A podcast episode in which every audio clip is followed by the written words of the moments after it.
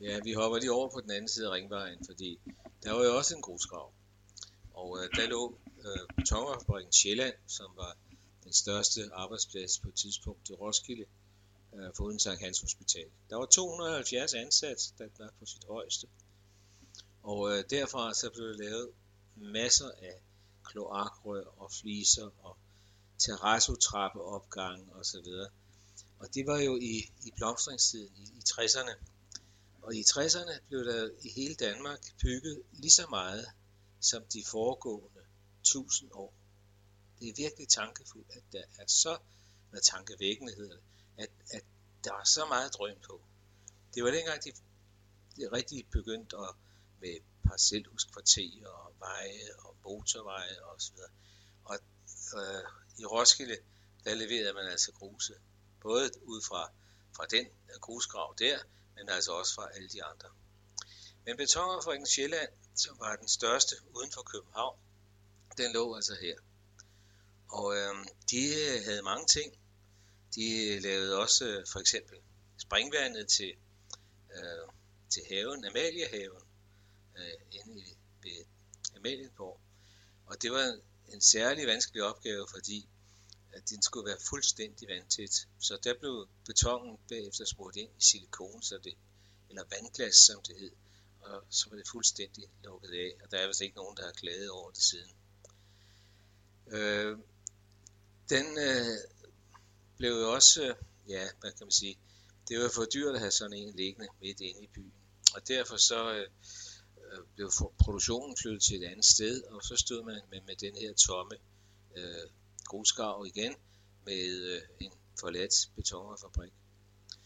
Og det blev så bestemt, at der skulle man have Roskildes nyeste bydel, og det skulle være en kreativ bydel. Og da betonfabrikken Sjælland var blevet, havde haft et ejerskifte navn, var den kommet til at hedde Unicorn, og øh, så skulle det jo være noget musisk noget, så derfor blev det til Musicon, og det hedder bydelen så i dag. Og øh, der er så sket en ganske langsom udvikling efterhånden, og de er snart ved at have bygget det helt fuldt nu. Det er jo en, en bydel, hvor der er teater. Det var det første, der kom derud. Det kom til at have til huse i, i øh, laboratoriebygningen. Og øh, sidenhen så kom der, ja, vi kender alle sammen Rockmuseet nu, og der kom Roskilde Højskole, øh, Roskilde hvad hedder det, Roskilde Festival Højskole. Og der er kommet masser af andre små initiativer. Og øh, der er kommet en skaterbane, en, øh, til, en, en rigtig legeplads til drenge. Der er ikke mange steder, man laver legepladser til drenge. Og der kan de så drøne rundt med skateboard, deres løbehjul og deres BMX-cykler, hvad det hedder alt sammen. Det er samtidig også en, øh, en øh, vandafledningsregne, øh, sådan at alt det øh, regn, der falder i det område der, ikke bliver lidt til kloakkerne og dermed rensningsanlæggene, men at øh, regnvandet det kommer ned i et særligt område, hvor det bare siver ned og bliver til grundvand. Det har jo ikke været beskidt sådan i kloakmæssig forstand.